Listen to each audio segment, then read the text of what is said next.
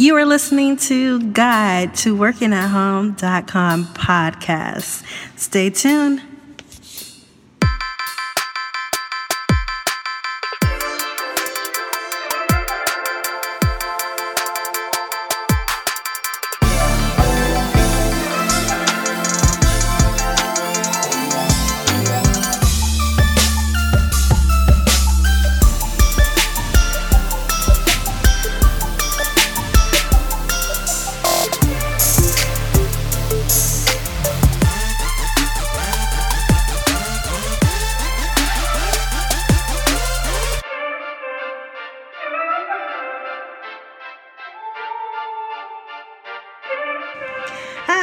Welcome to Guide to Working at Home podcast. This is Rita, your host. We have a great show for you today. This is episode number seven. Today, we'll look at the different ways to protect yourself as you look for flexible job options. The unfortunate truth is that when you look for a remote opportunity, work at home, telecommute opportunity, it's important to keep your guards up. In doing so, you can prevent yourself from being subject to a scam. Although there are thousands of companies that recognize the value of having staff that can work remotely, work from home, or telecommute, there seems to be some people who out there who like to prey on online job searchers. There are two reasons why job seekers tend to be high risk for some type of scam. First, job seekers are accustomed to giving out personal information on the job application, right?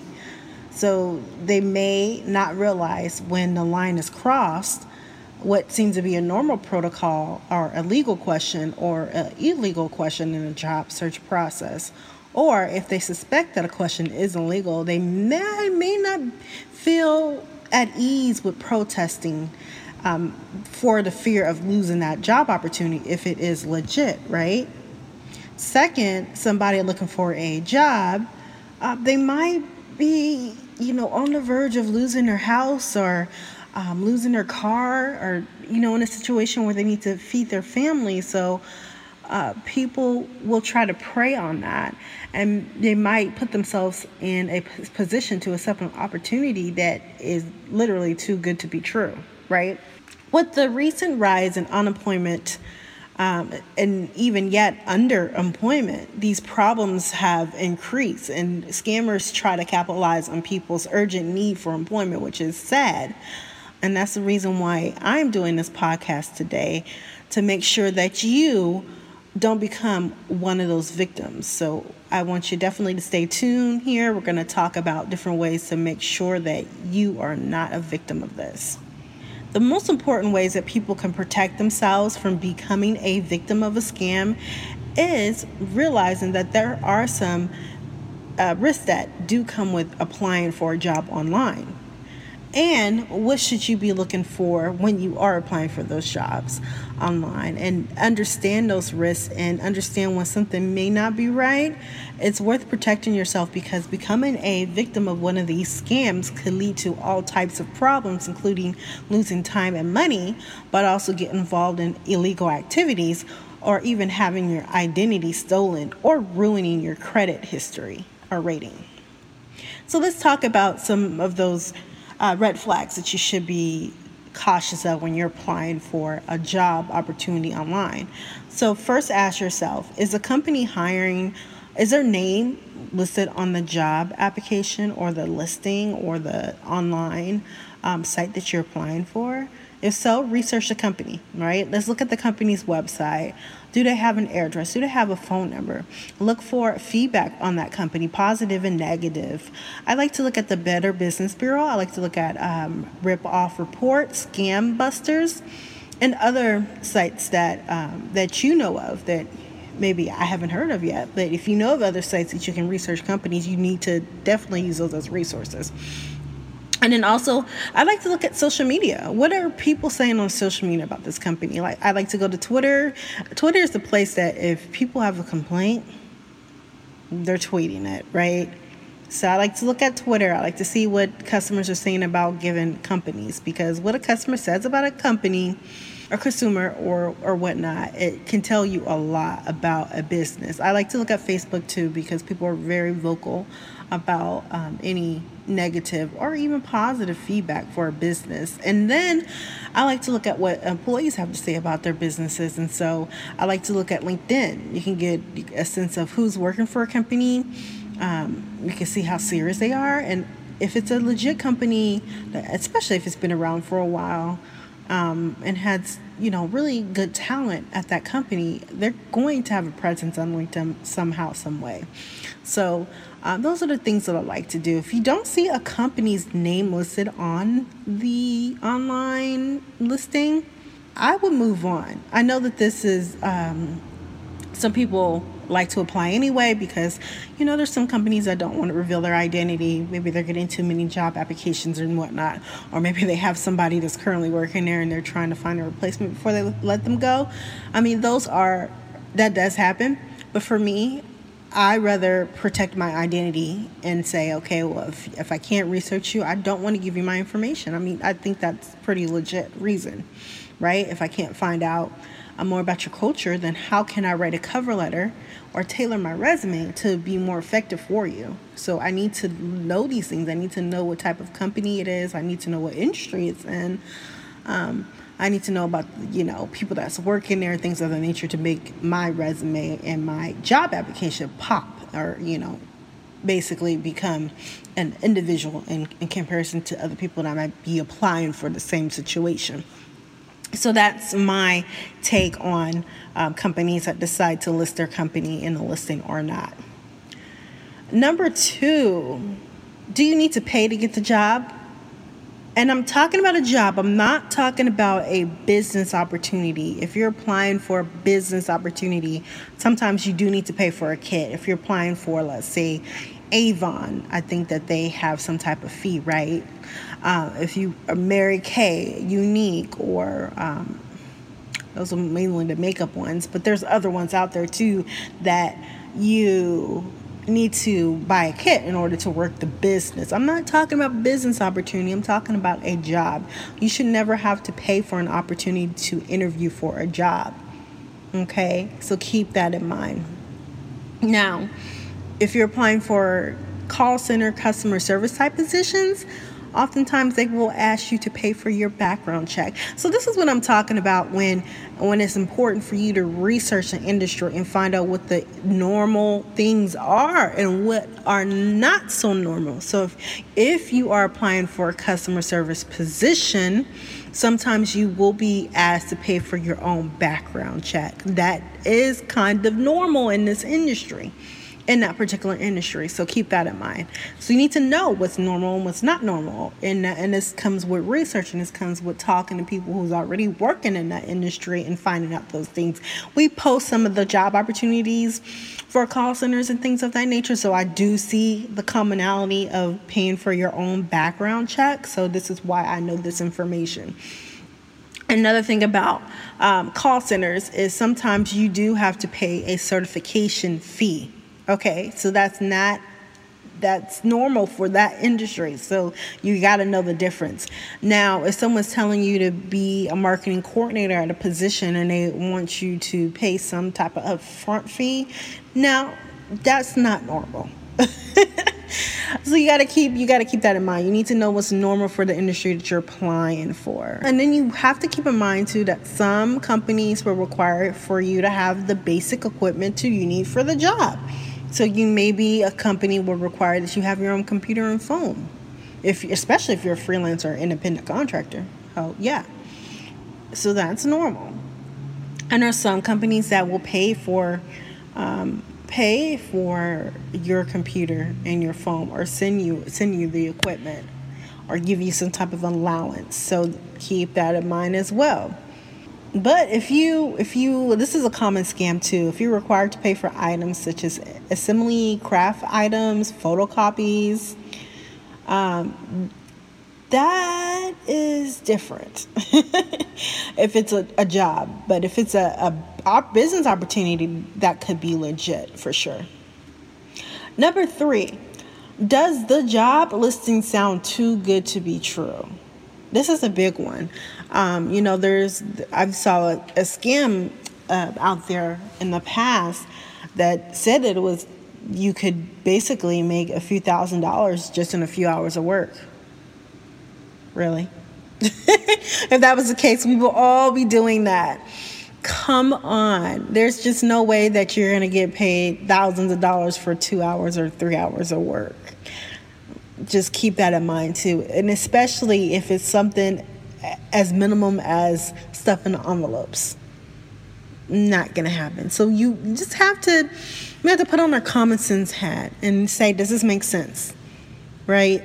research, talk to people. This is why um, in the previous podcast I said how important it is to join groups where people who are working from home. And some people have been doing this. I've been working from home since 2011, right? So I've been doing it for a while. So I've seen a lot of the different types of job opportunities and also the different types of scams out there. So if you join a group with, let's say, me in it, and you ask the question I happen to see, and like, oh no, that doesn't sound legit, then you can get some verification too. So um, it's important to be able to to network with people who are doing what you want to do. So continuing on with um, listings that are too good to be true.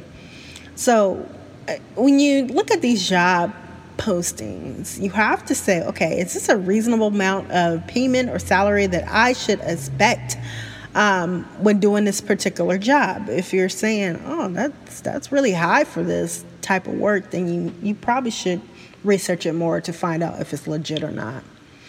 And you know, there's another type of opportunity you have to be aware of too, like for example, if it's a high level position, right, and you looking you're looking at the details and say, oh, this probably takes a person with a, a certain type of skill set, but they're telling you that you don't need any skill, education, any type of skills for this job, education or prior experience, then you should be um, on. You should probably research that job opportunity a little bit more before submitting your information. Unless it's an entry level position, most um, employers will say that they want some type of skills education prior to the job opportunity and even probably some work at home type of experience too just because um, it is a different environment and not everybody can work independently without being surrounded by colleagues and our manager to train and mentor. So it, it takes a special type of person to be able to work from home who can who can do it independently the next thing you should look out for is if the if the company asks for your social security number, your driver's license number, credit card, or bank information right away, um, or even at all. I, I, I don't imagine that you would need to give your credit card or bank information to an employer. Uh, maybe bank uh, information if you're doing if you already have a job opportunity and you're doing direct deposit. Credit card number, I I wouldn't foresee that anybody would need that. Social Security, if you already have the job and you have research and you know the company's legit and you're doing your your um, your I nine for that, um, and the driver's license number, they, they typically don't ask for a driver's license number. If you're doing I 9, if you've been offered the job, they typically ask for I 9 information. And then there's different things on the form that you can submit to prove who you are. So the, the language of these posts are, is really important too because that will, that will show you like if, if it's legit or not. Uh, typically on application, they're not going to say provide these things right away. Um, typically, you go through the process, and once you get the job, you might be asked for your social, um, for a background check, or um, your I 9 information, which could be your social, your ID, or passport to make sure that you're you can legitly you can work in the US or whatever country you may be from Maybe from. I really know about um, the job search process in the United States. So if you're from Canada, you may want to research this a little bit more. But in the United States, it, would be I 9 information, and you wouldn't be asked this until you actually have the job opportunity. It, it wouldn't be like an initial question. So you need to know like what type of process normally happens, right? To make sure it's legit. So never provide any of this information that I just listed to get an interview before you have a job. you need to have researched the company, have interviewed the company to make sure you really are interested in job opportunity, and never send this information to anybody through an IM email or unsecure form on the website. And then um, the five is just if you research and you've been listening to me or, or you have been researching in different types of uh, work at home scams or online job search scams, uh, definitely compare what you're experiencing and what you're reading to what has happened before. So um, I'm just going to talk about a few, and I've already talked about a few, but you just want to i just want to make sure that i provide you guys with as much information as possible. If the title is just work at home normally a job title will be listed. So it would be the actual job like you would have on a business card. So uh, customer service rep marketing coordinator. If it just says work at home be be on the lookout for that okay um, if it doesn't really give you much of a job description, it leaves you confused. It doesn't provide you with enough details to understand what the job entails. If that's the case, how can you really apply for it? How can you tailor your resume or create a uh, cover letter for that type of job? It talks about some type of wire transfer that requires you to deposit some type of money in your account or keep a portion and write a check or transfer the rest to other accounts. That's a huge one. Don't do it. Stuff in envelopes. Uh, real jobs, stuff in envelopes by hand. More than likely, that's a scam. How, how are you going to do that from home? You know, just just keep in mind that's a common one. I've seen that a lot. Data entry. Um, you need to pay for information about the job, training, get a uh, data entry job. Probably a scam assembly work. You need to purchase provide uh, purchase some type of supplies to make crafts. That's another scam that has been around before. Shipping manager you receive all these packages and you need to repack and ship them to other people usually under overseas. That's another scam. Some type of rebate processor. You'll basically apply and train for this job and you'll uh, they'll accept anybody who applies basically and they'll start charging you and whatnot. Uh, just keep in mind that that's a scam. it's really not that hard to really see these scams um, or understand if they're scams if you really pay attention to how they handle the process and whatnot. And when they, they start giving you red flags right away, you just have to realize what is normal and what's not normal. And unfortunately, a lot of scammers try to prey on job seekers, especially um, people who are looking for remote work, flexible work, and work at home opportunities.